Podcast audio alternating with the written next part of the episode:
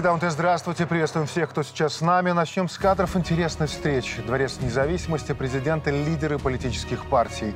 Говорили о будущем и хронологически, и в широком смысле. Две крупнейшие электоральные кампании нас ожидают. 24 год, единый день голосования, парламент, а потом и первый съезд обновленного Всебелорусского народного собрания. И, конечно, 25 год, выборы президента очень актуальный момент, особенно перед выборами парламента. Я достаточно откровенно сказал, что э, вся вертикаль власти мобилизована э, на проведение разумно, красиво, достойно парламентских выборов, выборов Всебелорусского народного собрания, ну и через год президентские выборы. Я хочу, чтобы вы понимали, что у нас особенность еще в том, что идет смена поколений.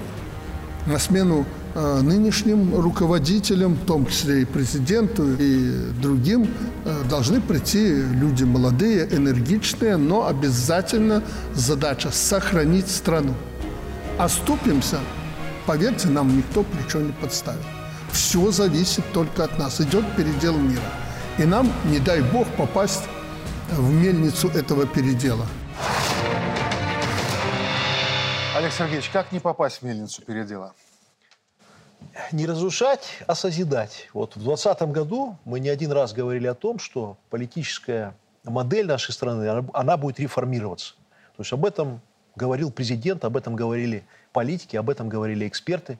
Это назрело. Но вопрос стоял, как это модернизировать? Чтобы укрепить или лишь бы, того, лишь бы модернизировать, лишь бы там угодить западным каким-то стандартам. Мы пошли своим путем. Вот мы стали строить свою политическую систему, укреплять ее, исключительно своим историческим путем, в том числе и через политические партии. А, мы поняли, что политикой надо заниматься. 20 год это показал. Либо мы занимаемся политикой, либо государство моделирует политическое поле, как во всех странах мира это делается. Либо мы развиваем эти институты, либо за нас это будет делать Запад. Олег Сергеевич, политическая партия априори мы понимаем, что главная ее цель – это борьба за власть. Вам власть нужна? Конечно. Всем не вот. надо вот врать. Mm-hmm. Если кто-то придет и скажет, нам власть не нужна, мы ничего не хотим, мы не хотим стать депутатами, мы не претендуем на должности в правительстве. Это обман. Ну, конкретный вопрос. Это вот ложь, вам конечно, власть... Конечно, конечно, слова, конечно нужна. Конечно вот нужна. Конечно нужна, потому что мы хотим влиять на решение э, судьбы страны. Вопросов, Для чего да. нужны партии? Просто надо понимать четко. Ведь это вопрос правильный, об этом и президент говорил.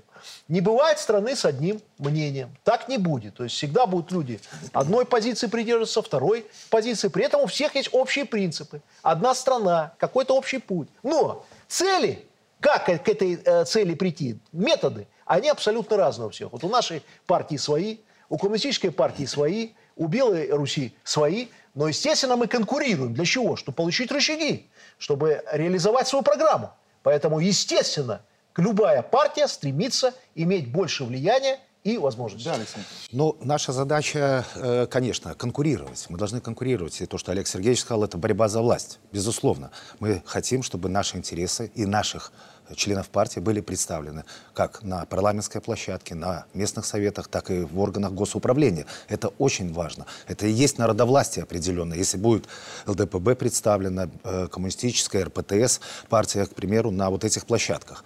Но это хорошая... Это, это, Белую Русь. Забыли. Да, и Белую Русь, да. Это хорошая конкуренция. Но я в первую очередь хочу, наша основная задача, кроме конкуренции, это, конечно, мы патриоты. Мы патриоты, и основная цель это сохранить наше государство. Бросить все силы, весь ресурс, работать над этой задачей и реализовывать ее, чтобы никакие силы, в том числе и деструктивные, не повлияли. Вот конкретный вопрос. У нас серьезный экзамен, испытания. Это сразу два электоральных цикла, и мы понимаем, какой контекст да, нас окружает в этот момент. Мы обязательно о нем поговорим, про Польшу, про Украину, конечно, то, что происходит на Ближнем Востоке. Мы говорим про выборы, и после 2020 года, уверен, у значительной части нашего населения пробуждается болевое поле. Как опять? Неужели прошло уже пять лет, я говорю про президентские выборы, и люди будут представлять весь тот вот ужас, стресс, через который э, даже в первую очередь эмоционально приходится проходить. Вот как нам? Президент говорит про то, что внешний контекст, не попасть под эту мельницу передела происходит смена поколений. Вот как нам не откатиться назад, а действительно сделать шаг вперед? Ну, я хочу отметить, что в первую очередь, чтобы не допустить вот этих ошибок, мы должны э, политическими силами разговаривать с нашим обществом, давать разъяснения. Это очень важно. Многие вопросы были в, э, прошлые периоды где-то упущены. Но мы на, на ошибках учимся. И наша сейчас задача каждое чаяние нашего общества, каждого гражданина э, наружу выкладывать и работать с этим рассказывать о том, тех, тех процессах, которые происходят внутри страны. Мы видим, как накалился воздух и что происходит за ее пределами. И люди должны знать. И должны быть ответственны и участвовать в этих политических процессах, в электоральных кампаниях. Оксана Николаевич. Знаете, дополнение коллегам я хочу сказать, что э, то, что декларируем, мы политическая партия, общественное объединение, должен быть и соответствующий механизм. На сегодняшний день механизм этот есть. И роль политических партий сегодня – это как раз то, для чего они и создаются. Для представления людей во власти, для прихода во власть соответствующих заинтересованных, мотивированных, настроенных на развитие государства людей. И мы видим, что сформирован целый блок таких возможностей. На сегодня масса общественных объединений по интересам, которые может любой человек выбрать. Но как только речь заходит о политических вопросах, институт политических партий должен быть и будет востребован в свете тех встреч и тех посылов и тех законодательных а, вопросов, которые у нас сейчас есть. И этот этап строения политической системы, партийной системы, он и говорит о том, что мы переходим немножко на новый уровень. И в том числе ищем свой путь, не популизм, в прямом вот выражении этого слова из нас никто не скажет, что вот-вот мы будем, будем на этом строиться, да, Строй, строить все, а что происходило. Как, мы настраиваемся на, на... Я что имею в виду сейчас? Вот как вы думаете, будет ли попытка реванша, сюрпризы от тех, кто ну, в 2020 году вот хотел что-то сделать, а у них не получилось. Вы Настраиваться знаете, на это? Вы знаете, нельзя говорить, что реванша не может быть. Угу. Мы, конечно, поменялись, и общество уроки извлекает, и государство уроки извлекает из этих событий. Но я скажу, что этот реванш может быть в других совершенно формах. Я не говорю о прямом там, физическом конфликте, о физических вещах. Но я считаю, что этот реванш будет в первую очередь а, пытаться э, произойти в информационной сфере. Mm-hmm. В сфере информационного воздействия и, может быть, даже где-то... Информационно-психологического. Да, и дискриминации системы, людей этой системы и вообще любого человека позитивно настроенного э, в, в нашем белорусском обществе. Разрешите, вот, хочу просто сказать, что вот как мы видим э, поле это, что потрясения не будет. Не будет. Но мы все, вот здесь присутствующие, и наше гражданское общество расслабляться ни в коем случае не должны. Почему? Потому что если мы в 2020 году увидели в открытую, будем так говорить, как работали э, на подрыв нашего государства в открытую. На сегодняшний день мы не должны расслабляться и видим, что эта работа продолжается, но уже, будем так говорить, на под, подпольном уровне. И почему я сказал и психологическое, в том числе война и давление. Потому что через все источники мы видим, что и в том числе и ваша передача, и вы не, э, не единожды не сходите с повестки или риторики польской. Постоянно идет обсуждение э, инфополя Республики Беларусь. Э, постоянно идет обсуждение политических процессов или работы политических партий, которая происходит на сегодняшний день. То есть их это волнует. И они пытаются искать каждую зацепку для того, чтобы влиять на... Два вопроса. Значит, смотрите, два совещания на этой неделе президента. Молочная отрасль, пассажироперевозки. Mm-hmm. Мы говорим, там не будут качать. Будут качать. Они всегда использовали наши враги, социальные проблемы, социальные вопросы, которые есть в стране, острые проблемы, и пытались таким образом раскачать общество. И у нас опять президент. Вот смотрите, президент опять все решил. Разобрался с пассажироперевозками, разобрался практически с молочной отраслью. Здесь роль и политических партий.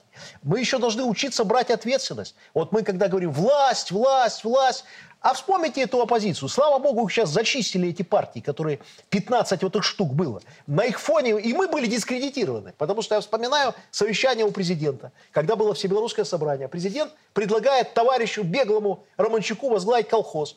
Он отказывается. Это один из лидеров был. То есть не хочет брать ответственность, только критиковать, только ругать, только рассказывать, как все плохо. Вот в этом мы не, не должны э, превращаться никогда. Хочешь что-то делать, бери ответственность, сделай. И когда президент с нами встречался, я вам скажу, вот с одной, два чувства.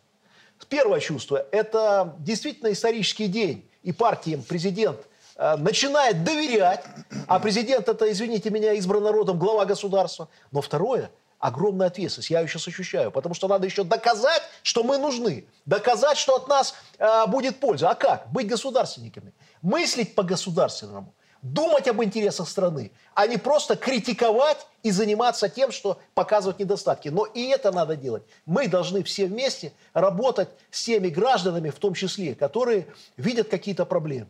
Не радикалы, забудьте о них. Вот мы должны сделать так, чтобы народ никогда больше к ним не обращался, не вспоминал, потому что они знают, есть чиновники, есть партии, есть общественные организации крупнейшие, которые эти проблемы будут поднимать и решать, не дожидаясь, когда президент вникнет и решит. Пойдем дальше. Что насчет соседей? Мы видим, что это тоже фактор, который будет влиять на наши выборы, хотим этого или нет, потому что очень ряд. Это вопрос нашей безопасности. Вот Польша вооружается по-прежнему как бешеная. Вот из последних новостей развернули еще один танковый батальон в Чертаве. Это недалеко от Бреста. На вооружении только что купленные в Южной Корее танки К-2. Алексей Викторович, вот как этот фактор воспринимать?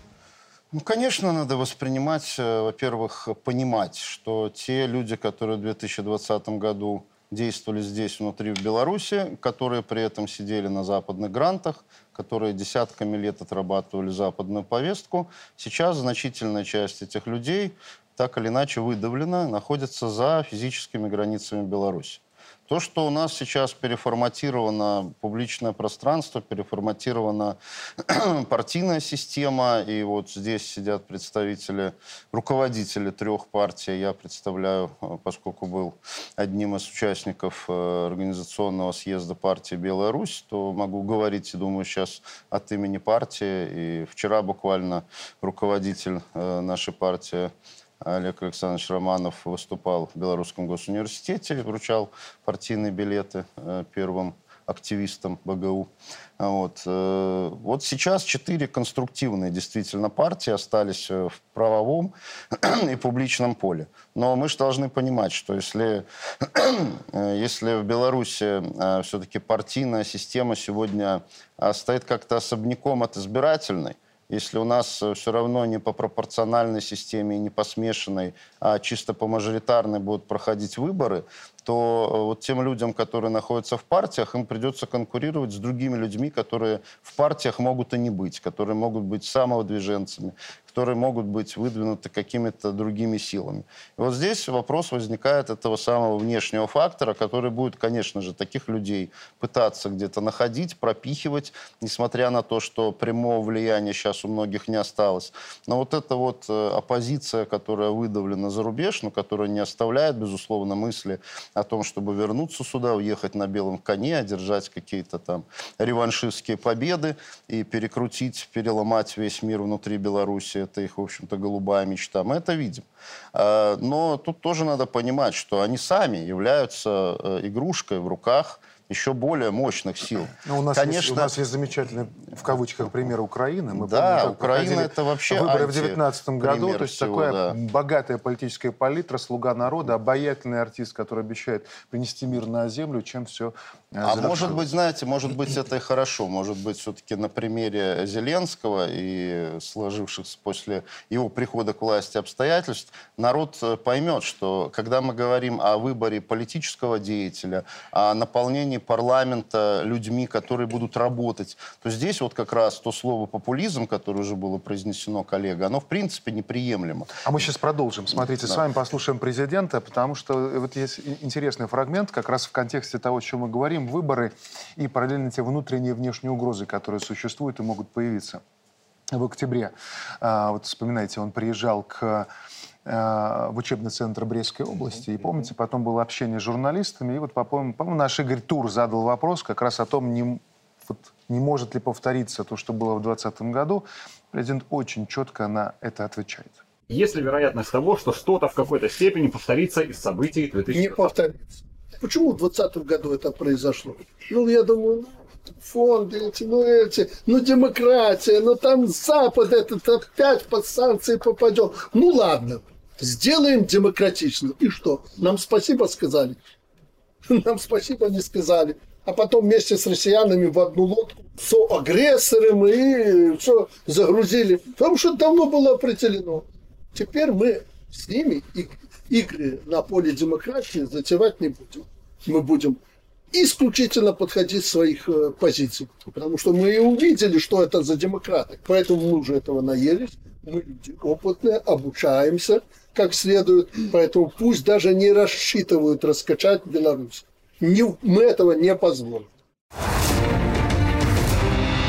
Ну, вот знаете, слушая президента, э, хочется отметить, э, во-первых, навязанные нам Западом правила игры, когда нас учили демократии, у нас есть свой термин, который мы должны активнее внедрять, народовластие, под которым мы подразумеваем нечто иное – Демократия – это на самом деле манипуляция толпой, которые в один прекрасный момент э, делают вид, что эта толпа кого-то выбирает. На самом деле, э, мое глубокое убеждение всегда было, что огромные массы людей не обладают таким коллективным сознанием, чтобы делать правильный выбор. Всегда за ними стоят некие люди, манипуляторы. Вокруг нас пылают сегодня пожары гражданских конфликтов, прямых войн, пожары экономических кризисов – Беларусь остается как бы не пытались наши оппоненты умолить и смеяться над этим. А Беларусь остается островком стабильности благодаря, в первую очередь, взвешенной политике, внутренней политике. В том числе здесь играет роль и отбор политических кадров. И вот политические партии в первую очередь должны служить этом, тому, чтобы рекрутировать этом, эти кадры. этом и это не были бы популисты. Не забывать да? одну вещь, значит, что геополитическое положение нашей страны, оно таково, что качать и пытаться взорвать ситуацию изнутри никогда не прекратят. Конечно. Ни в 24-м году, ни в 25-м, а еще больше в 30-м, 35-м, 40-м. И именно этим мы сейчас занимаемся, укреплением политической системы. Vторой момент, о котором говорил президент, это то, что выборы мы будем проводить исключительно для себя. Это очень важный момент. Почему? Вот даже иногда задают мне вопрос, а почему раньше не ликвидировали там политические партии, которые были пятой колонной? А почему раньше там все абсолютно фонды мы не убирали? Ну, потому что мы хотели, хотели все-таки вести, э, даже вот они санкции вводят, а мы пытались вести вот диалог. Вот это делали мы для того, чтобы диалог продолжался с Европой. А теперь мы увидели после 2020 года, к чему это может привести. Что надо это безжалостно защищать. Что любые фонды, любые политические инструменты, которые у Запада остаются в нашей стране или в, любой, в любой другой постсоветской стране, это всегда идет нам в ущерб. И третий момент. Для чего партия? Я возвращаюсь опять к партии. Ведь надо еще о чем думать. Президент об этом говорил. Через партии, в том числе и четыре, которые остались, те враги государства, которые есть, могут опять проникнуть, каким-то образом попытаться во власть. Как? Притвориться, что они нормальные люди, в хорошем смысле слова, что они э, патриоты. И через партии попасть куда-то, попасть в местный совет, попасть в горсовет, попасть в облсовет. Как, вы, как вы будете А вот как? А вот для этого все зависит от партии. Как кадровый состав подбирается и идеология. Потому что э, вот в партии, например, в любой, в моей, есть идеология, программа. И если ты выступил против этой программы, Союз с Россией, поддержка президента, поддержка государственного строя, все, тебя с партии выкинут. То есть партия помогает выявлять людей, показывать их нутро. Потому что я помню 20 год. Были те, кто предал их, бегал по улице, а были те, кто сидели в кабинете, да. спрятавшись тихо, с шапкой, значит, под столом и ждали, чем закончится. Это еще хуже. Поэтому я считаю, что любой а, чиновник, любой человек, занимающий ответственную должность, должен быть не только хорошим профессионалом, но еще по-хорошему патриотом-общественником. Не хочешь партию? Работай крупнейшей общественной ну, организации. Ну, хочу... э, профсоюзы, союз женщин. Хочу добавить еще вот к словам э, Олега Сергеевича, что особенно вот после совещания у президента, которое прошло, э, наше гражданское общество, население активизировались. И вот э, пошли заявки, вот коллеги э, не, да, не дадут мне собрать, на вступление в партию. Ну, допустим, у нас есть определенные пороги. То есть тоже, то есть где мы смотрим, как себя. Он не сразу член партии, кандидат в члены партии, понимаете? Наша задача провести этот фильтр, потому что Олег Сергеевич абсолютно прав. Сейчас источником, чтобы проникнуть в вертикаль власти, это именно через политические и общественные объединения. Поэтому мы должны быть на чеку и достаточно серьезный, жесткий фильтр провести с этими людьми. Мы это не исключаем. Ну и главная эффективность этого человека. Кон- конечно, в конечно. партии, значит, он должен конечно. уже отличаться от среднестатистического конечно. Гражданина.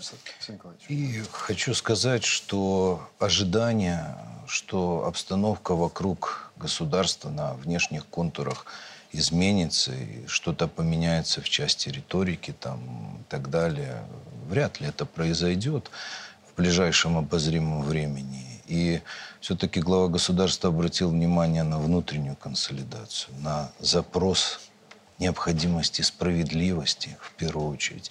А это все связано с людьми, с народом, с нашими гражданами. И хочу сказать, что одна из таких серьезных э, функций политических партий, нам придется в этом плане работать, нужно все-таки структурировать мнение, это мнение доносить до руководства. Идем дальше. Украина. Тема мирных переговоров, которая у нас звучит регулярно, и понятно почему. И там, и там гибнут наши люди, не просто соседи, а братские народы. Да, после вражды братья могут годами не разговаривать, но это решаемо, с нами понятно. Но вот уже процесс пошел в Европе. Не пора бы уже Киеву сделать шаг и поговорить с Москвой. Правда, тут скрываются нюансы, о которых ранее в Европе предпочитали не говорить. Вот что заявляет сейчас премьер Венгрии Виктор Орбан. Украина не подписала мирный договор в Стамбуле по указанию США. Слушаем. Мы тоже знаем из разных отчетов и разведывательных источников, что действительно в 2022 году в Стамбуле, где проходили закрытые переговоры, по сути было соглашение, которое украинцы не подписали по указанию США. Чуть ранее экс-канцлер Германии Шрёдер в интервью подтвердил эти данные и заявил, что Киев был готов пойти на мирное соглашение с Россией в марте 2022 года, однако оно не было достигнуто из-за давления со стороны США. Как заявили в Кремле, ситуация на Украине может перейти в мирное русло, но только теперь будут исходить из новых реалий. Если на Украине хотят переговорного процесса, то театральные жесты не нужны. Надо отменить декрет, запрещающий вести переговоры. Вот такая ситуация складывается. Ну, знаете, видно сейчас уже по риторике, во-первых, западных СМИ, что э, позиция тех, кто стоял за разжиганием этой войны, она сегодня несколько поменялась. И, безусловно, тут сыграла свою роль черный лебедь э, в виде э, палестинско-израильской ситуации. Э, тут, безусловно, играет роль и находящиеся в стадии уже практически подготовки выборы президента США. Но ощущение, что они ждали они... в Европе этого черного лебедя, чтобы найти э, условия, когда можно найти, проговорить да, да, когда можно отказаться от своих прежних да. действий, действительно. Но и не только ждали, а скорее всего, что это было и организовано, спланировано. Вот, поэтому черные лебеди сами по себе не летают. Если посмотреть новую обложку журнала Economist, ну, ощущение, что они да, ну вот, вот, кстати, да, по поводу всех этих моментов э, Economist, Washington Post, э, целый ряд там э, британских э, таблоидов, газет известных, э, немецкие и польские даже. Все вот последние две недели бурлят, кипят, потому что в них сейчас публикуются якобы разоблачительные такие, открывающие страшную тайну Полишинеля угу. для европейского читателя факты о том, что Украина не может сама эту войну вести, и что Залужный, который руководит войсками Украины, откровенно говорит, и мобилизационного ресурса у нас нет, и оружия нам не хватает, и мы, в принципе, понимаем, что Россия сильнее. Но это очевидные вещи, которые были понятны год назад. На что делалась ставка тогда, почему тогда, еще э, в э, весной 2022 года, Соединенные Штаты через своих э, представителей не давали подписать ни мирные соглашения на территории Беларуси, ведь Беларусь первая предложила подписание и переговоры о мире вообще провести. Два раунда переговоров у нас прошли в Беларуси. Потом начали убивать тех, кто в этих раундах переговоров участвовал. Вот. Потом перенесли это все в Стамбул на другую якобы нейтральную территорию, у которой тоже были свои собственные интересы. Но в конечном итоге э, возможности замириться не дали. И сегодня политические власти Украины создали ситуацию патовую, когда сами себе вот э, запретили вести mm-hmm. любые переговоры. Э, Соединенным Штатам Америки было необходимо создать и на территории Украины или неважно. Потом мы видим попытки были в Закавказье, вот через Нагорно-Карабахский вопрос тоже создать э, напряженность для того, чтобы принудить Россию к принятию каких-то невыгодных для ну, нее Вот я сказал А, скажу Б, и мы, мы обсудим. Алексей Сергеевич, обсудим обязательно. И вы, Алексей э, Николаевич, я вижу. Но вот ладно в Европе, но в стане главных выгодополучателей этой войны на Украине в США украинская тема становится яблоком раздора. В Майами состоялись дебаты республиканской партии, главный итог которых даже не в том, что Зеленского в США начали открыто ругать персонально. Как его только не называли, и диктатором, и коррупционером, и даже нацистом. Главный итог в том, что никто не решался его открыто защищать, это отмечают сами американские СМИ. Между тем, офис Зеленского пытается организовать его телефонный разговор с бывшим президентом США Дональдом Трампом, чтобы убедить его поддержать помощь Украине, которую блокируют в Конгрессе соратники Трампа по республиканской партии. Как мог бы складываться этот разговор, можем только гадать. Вот Мария Захарова не без иронии предложила свою версию. Давайте послушаем. Дональд, это я, Владимир. Нет, не твой друг, а друг Байдена. У нас был бизнес с Джо и его сыном, но у них проблемы. У тебя нет денег взаймы. Моей супруге Лене нужно в Нью-Йорк на рождественский шопинг. Когда отдам? Когда Россию победю. Побежу. Побегу. А вот как шутят в Евросоюзе карикатура в крупнейшей газете Италии Каррера де Сера. Президент, вас спрашивает Зеленский, кто это? Только и ответил Байден. Вот так. Почему так происходит? Вот что сейчас происходит вокруг Украины? Если бы Украина побеждала, все бы бегали и кричали, какие молодцы они, как правильно, что направляли помощь, и надо еще больше ее удвоить, сейчас дожмем. Происходит то, что было понятно изначально. Россию военным путем никто никогда не победит. Ядерную державу – это сказка, об этом все говорили. США выполняла свою задачу по разжиганию войны и ослаблению Европы. И сегодня Европа должна каким-то образом объяснять своим гражданам, ну, вы же говорили, победите Россию. Завтра будет победа, послезавтра будет победа. Все уже видят, что победы никакой никогда не будет. Будет максимум это продление войны, потому что американцам надо подольше продлить крах экономики э, Европейского Союза и дальнейшее падение уровня жизни людей в Европе. Что происходит в Америке? В Америке, опять же, прекрасно видят, что Украина никогда не выиграет. И они используют проигрыш Украины политических целях внутри ситуации в Америке. Потому что у них впереди президентские выборы. Республиканцы часть кричит о том, что если бы э, верхушка Киева была другой, они обвиняют ее в коррупции, была победа. То же самое говорят Байден. Они же почему сейчас на Зеленского все накинулись? Надо найти кого-то виноватым. Не американцы же виноваты, мы же великая нация, мы поставляем оружие. Если бы там были другие украинцы, они бы победили. То есть плохие украинцы, которые гонят на убой, не могут победить. Никто не признает в Америке правду жизни. Мы развязали эту войну, мы поддержали госпереворот в Украине в 2014 году, мы разворовали, уничтожили эту страну, и сегодня мы гоним их на убой, зная, что Россия все равно победит. Вот правда, которая сегодня есть. А Европа Но, стоит сейчас... на коленях. Им эта война была противна в самом начале. Но они ничего сделать не могут, потому что они не самостоятельны, особенно Прибалтика и Польша. Электоральные кампании в упомянутых государствах все-таки говорят о том, что меняется позиция политиков. Возможно, она поменяется. Не говорю, что позиция государств поменяется в, в отношении нашей страны. Ну, но, давайте просто но... не, не обманываться. Германия да. сказала, что в следующем году в два раза больше денег военной помощи даст. Безусловно. С 4 до 8 миллиардов да, евро. Да. То есть, чтобы мы тоже не расслаблялись вот этой их риторикой. Безусловно, то, что происходит вокруг наших границ, нам не позволит расслабиться. Это абсолютно правильно вы сказали. Но этот процесс, вот то, что сейчас происходит и в прессе, называется осознание и принятие и общество к этому готовит, что, возможно, у нас не получилось через помощь Украины сделать то, чего мы добивались. Будем думать что-то другое и так далее, вот это знаменитое выражение. Но то, что остановки не будет, это факт. А сколько ну, людей в могилах? Вот самое страшное, смотрите, политики лгут западные. Они сейчас рассказывают, давайте другой вариант, давайте третий вариант. Залужный вышел, говорит, слушайте, я ошибся. Оказывается, укрепления российские сильные. С какой ценой? Миллионы пострадали, сотни тысяч, все в могилах. А они сидят дальше рассуждают. Вместо того, чтобы в первый же день а сесть за стол переговоров и что-то решить. И то же самое Палестина-Израиль. Вот я смотрю, Поговорим страшно. Поговорим. Столько я... людей погибло. Все равно сядут за стол переговоров. И 10 лет будут ненавидеть. Поговорим, Алексей я, хочу, я хотел вот э, добавить и сказать вообще, реально.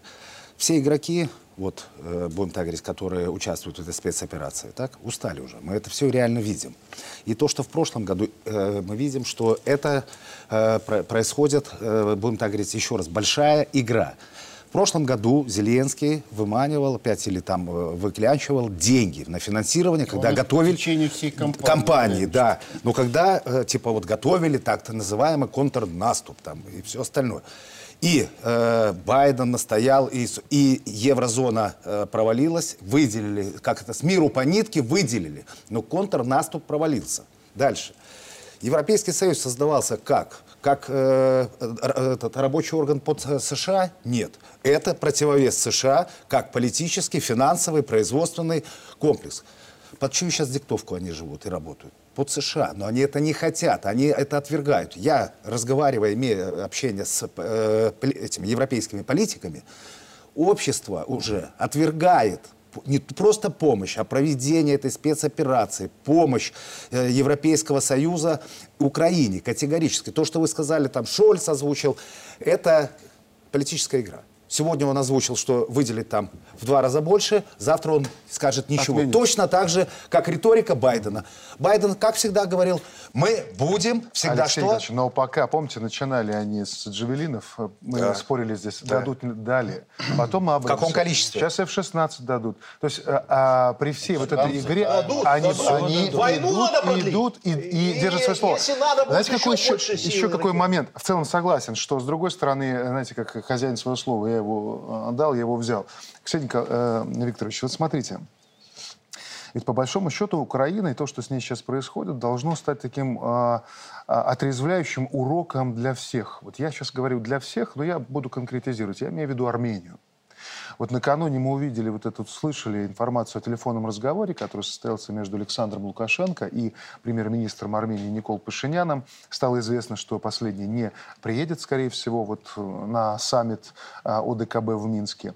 Это, конечно же, президент об этом сказал, и мы понимаем, это суверенное право Армении.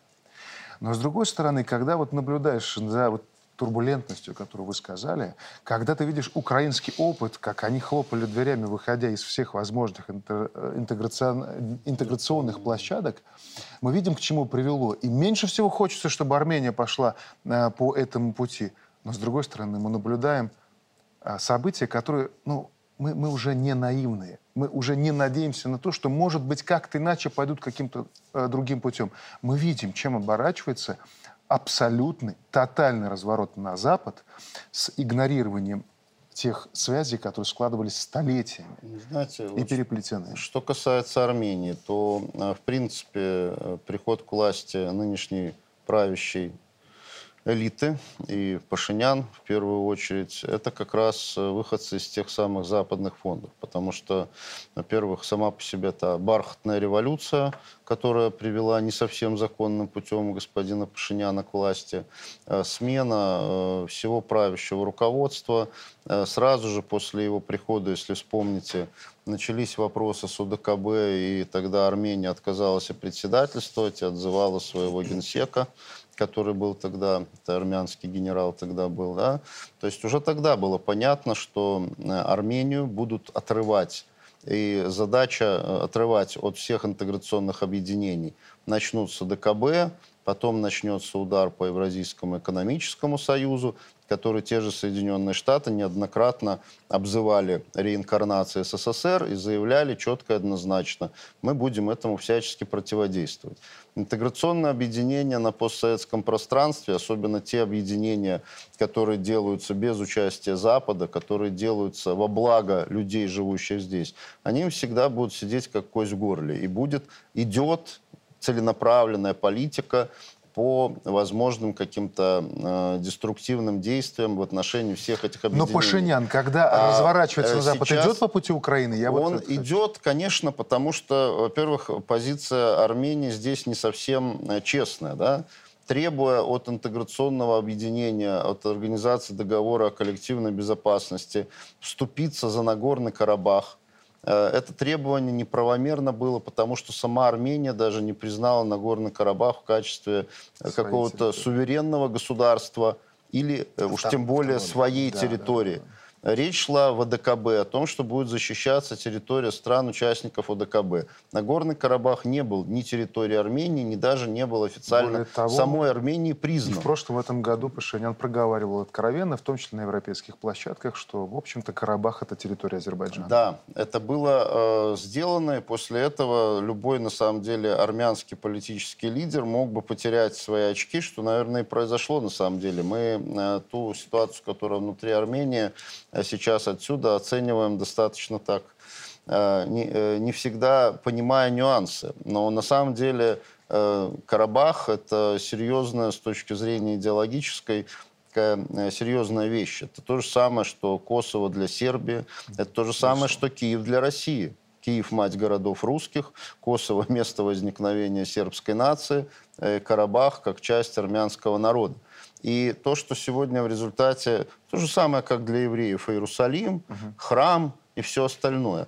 То есть эти моменты, их всегда надо учитывать, и надо понимать, что э, политики являются заложниками исторических каких-то вещей, фактов, исторических традиций. Вот. То, что э, Пашинян отказался э, от э, защиты Карабаха, фактически сдал его сам, да, и теперь пытается переложить за это ответственность на кого-то другого. Он не может сделать по-другому, потому что иначе он Не поймет. как политик будет трупом внутри Армении. Да? И, но ему сегодня Один приходится момент. искать Как- внешнюю как человек, поддержку. А работающий это в Международной комиссии парламента, значит, э, мы должны понимать, что нам делать. Вот, что мы никогда не перестанем делать, это налаживать отношения с армянами и вести диалог. Почему? Западу, у него мечта одна – переругать все постсоветское пространство. Посмотрите, как мудро ведет Лукашенко диалог. Казалось бы, вот такая ситуация. Можно как-то резко ответить, как-то резко сказать. Президент, наоборот, суверенное право, предупреждает, значит, что э, давайте аккуратнее, давайте оставим каналы коммуникации, давайте общаться, давайте решать спорные моменты. Вот это очень важная роль Беларуси на постсоветском пространстве. Почему? Переругать хотят сеть. Второй момент.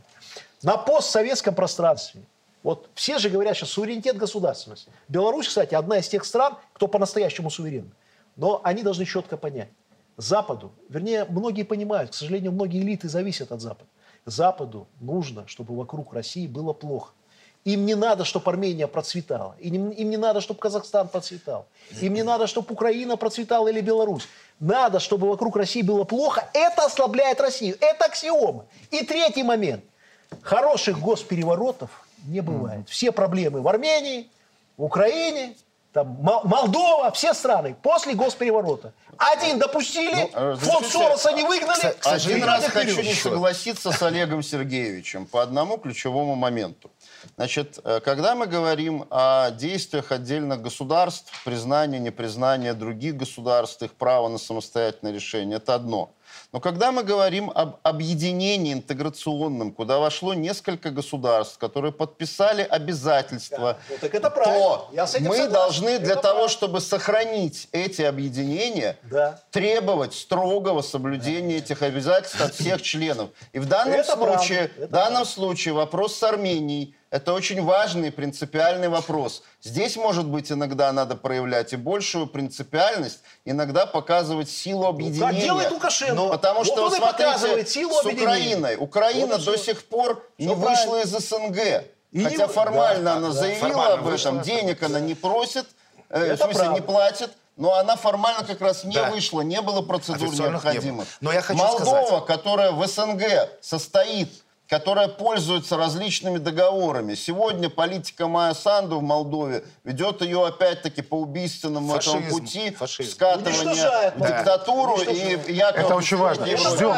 Это ждем саммита ОДКБ. объединении. В Минске это очень важно. Здесь но пока, Да. но пока у власти будет Пашинян, еще раз говорю, он никогда не развернется на наш вектор. Он будет играть на стороне Потому США. Однозначно, да.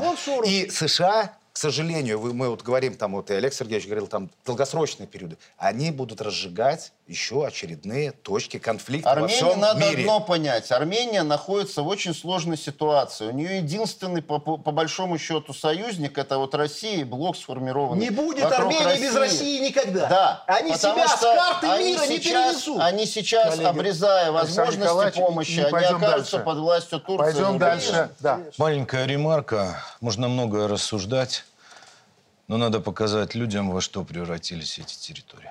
Мне доводилось там не так давно побывать. Это страшно. Это, эти земли были не нужны Армении. Вот это, наверное, основное. То, во что они превратились, это трагедия этих территорий. И, безусловно, люди, видя это, смогут сделать соответствующие выводы, трансформируя это на нашу страну. Такого допускать нельзя. Все. Мы продолжаем. Вот э, сейчас, конечно же, Ближний Восток, о нем поговорим. Много громких слов о нем э, мы слышим вокруг. А много пустых слов, много правильных слов. Но я бы хотел сейчас показать другое. Это, знаете, беспощадный упрек всему миру. А норвежский врач Мац Гилберт, он работает хирургом в больнице Аль-Шифа в Газе. И вот там прислушайтесь, э, хотя их невозможно не слышать, крики позади. Вот так сейчас звучит сектор газа. Президент Байден. Президент Байден. Президент Байден. Господин Блинкен. Господин Блинкен, вы меня слышите? Премьер-министры и президенты европейских стран, вы меня слышите? Вы слышите эти крики из больницы Аль-Шифа, из больницы Аль-Кудс? Слышите ли вы крики невинных людей? Это беженцы, что пришли сюда в поисках укрытия и спасения. А Израиль сегодня утром бомбил больницу. Больницы — это храмы человечности, символы защиты. Когда вы прекратите это? Вы все соучастники. Ну вот смотрите, что получается, вот Алексей Николаевич, а, боль и ужас с двух сторон. Да, мы ведь не должны ни в коем случае забывать, что было 7 октября да, и говорит, что вот одна сторона хорошая, вторая сторона плохая, и ни у кого, только у одного, и, и у одной из сторон есть правда. Но а, ведь те люди, которые страдают и стоят с другой стороны, это люди, которые не замешивали вот этот котел. Это люди, от решения которых не зависит э, ситуация в этом регионе. Это обычные люди, которые, как и обычные люди во всех других уголках мира, хотят одного и того же. Мира, спокойствия, и чтобы их дети жили и продолжали жить их поколение. Вот для того, чтобы остановить, чтобы сектор газа перестал быть вот этой вот больницей Аль-Шифа, не хватает воли или чего-то принципиального желания?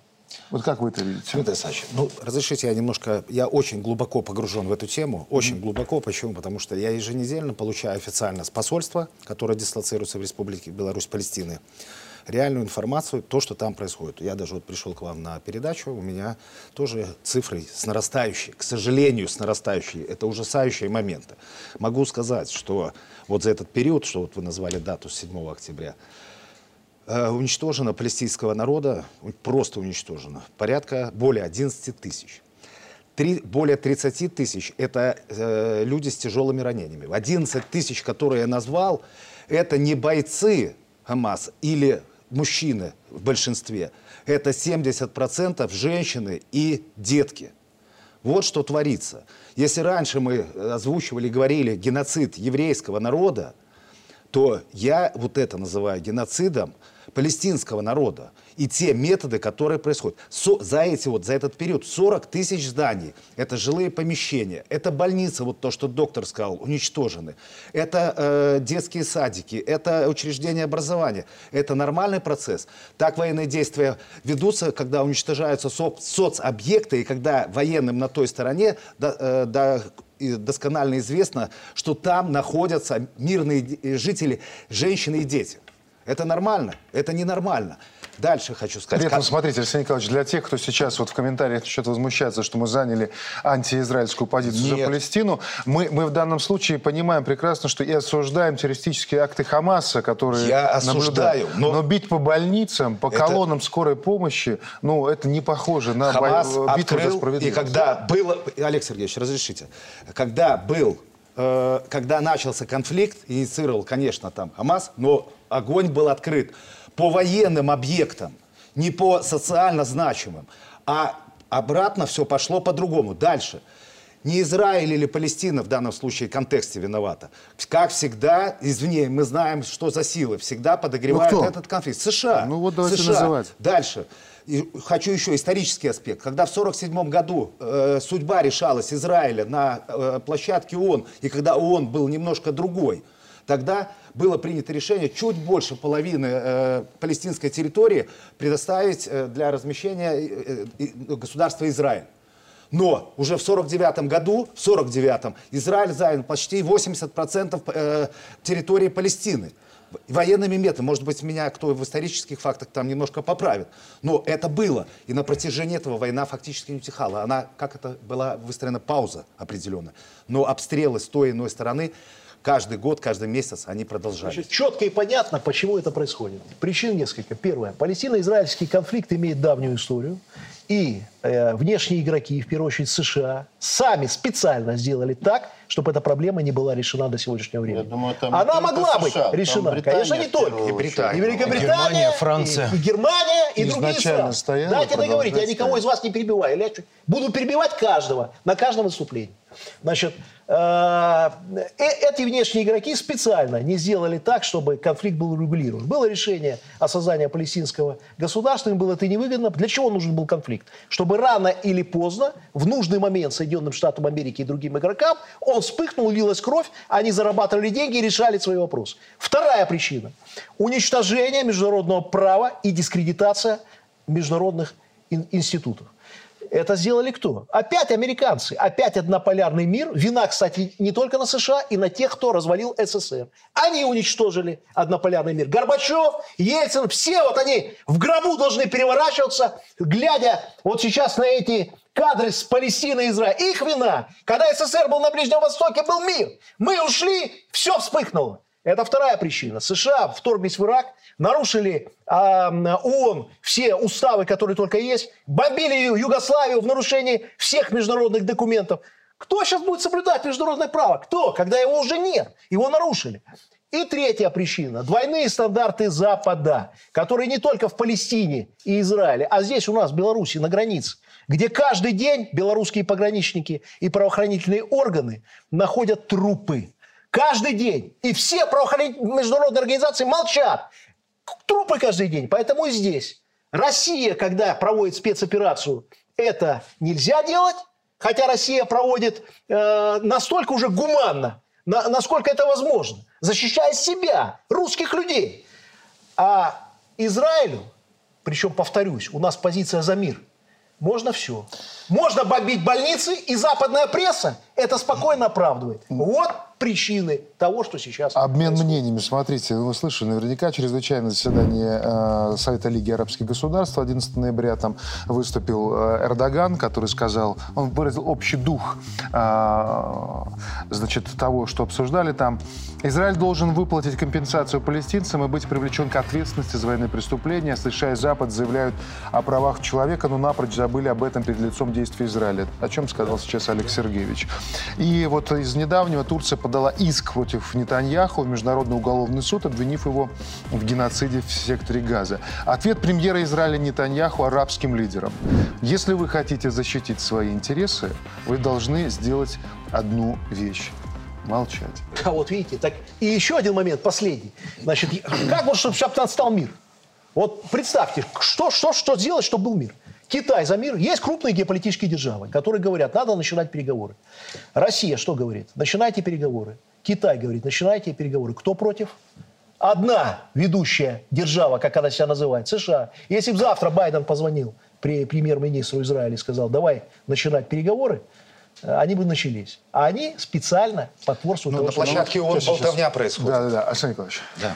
Вы знаете, один из примеров, когда от действий политиков страдают простые люди, страдает простое население. И здесь все абсолютно правильно было сказано, что он не решит эту проблему. Эта проблема не находится в плоскости ООН, и ее решение не находится в плоскости международного права. Эти механизмы уже не действуют. И это надо признать, с этим надо считаться, и эти- это надо учитывать, э, в том числе и белорусам. Алексей. Знаете, есть такая вот э, очевидная вещь, да, что ну, конфликт этот имеет, безусловно, давние исторические корни. И то, что права Палестины были нарушены еще много лет назад, еще в 40-е годы, когда по решению, по резолюции ООН было предоставлено право создать два государства, израильское и палестинское. По факту израильтяне при помощи своих спонсоров, тогда же действовало огромнейшее сионистское движение по всему миру, и оно было создано еще вообще в конце 19 века. Были накоплены огромные деньги, были созданы структуры, были люди, которые в один определенный момент просто пришли и взяли эту власть но не дали ее взять другим. Не дали палестинцам, у которых таких структур, такой мировой поддержки, мирового капитала не было. Да? Вот. И с тех пор идет дискриминация Палестины, палестинского народа. Это надо понимать, что это с конца 40-х годов конфликт длится потому, что палестинское право на и, э, право иметь свое государство, оно просто нарушено. Э, переговоры уже многочисленные были, были обострения. Была опять вот история, тут э, коллега вспоминал, что были и конфликты с арабскими государствами, и шестидневная война, там, и война судного дня, конфликт с Египтом, конфликт с Иорданией, конфликт с э, Ливией, вопросы захваченных территорий в запад, на западном берегу реки Иордан, вопрос голландских высот, незаконно захваченных и удерживаемых Израилем, вопрос захвата и присвоения Израилем всего Иерусалима, который должен по резолюции ООН быть городом с особым статусом и должен быть разделен на две части. То есть со стороны государства Израиль на протяжении многих десятков лет были акты откровенного нарушения вот того международного права, о котором говорил Олег Сергеевич, и которое нарушалось уже тогда, да, не, не только с 21 века нет, вопрос, нет. а и тогда были и двойные стандарты, и подходы со стороны Запада, одни к Израилю, другие к арабам, арабским государствам, потому что, ну как, как помогать там арабам, если они дружат с Советским Союзом, да? Давайте помогать своим евреям, которые дружат с нами. И еврейское лобби одно из самых мощных, скажем, прямо э, в Соединенных Штатах Америки, Америки, в, в парламенте, в политических элитах. То есть, э, безусловно, здесь идет конфликт двух мировых держав. Вопрос в том, что вот делать конкретно сейчас, потому что те факты ужасающие, самое страшное, что убийство женщин, детей, бомбежки больниц, бомбежки школ, уничтожение целых кварталов ковровыми э, обстрелами со стороны государства Израиль, хотя они прекрасно знают, что там в скученном месте живут миллионы людей, пострадают невинные.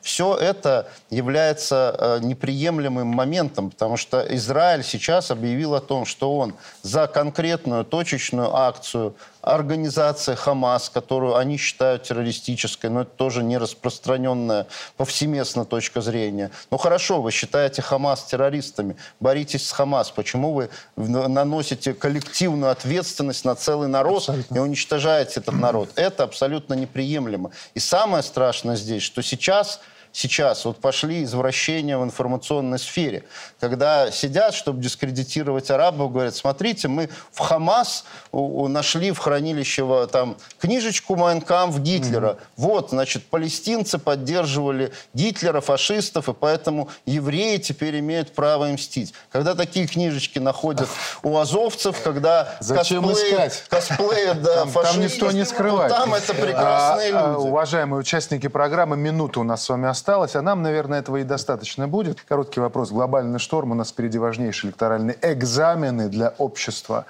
Как нам их достойно пройти, Алексей Николаевич? Общество должно быть консолидировано. И в этом наша задача политических партий. Олег Сергеевич. Передо мной встреча с президентом, она надолго, наверное, и очень большую часть выступления президент посвятил именно тому, что надо удержать страну перед грядущими вызовами. И ключевое слово для меня – ответственность ответственность и понимание, что это зависит от каждого белоруса, тем более от лидера партии и чиновника, и государственника, от любого. Спасибо. Александр Николаевич. В этой консолидации э, внутри белорусского общества важен человек.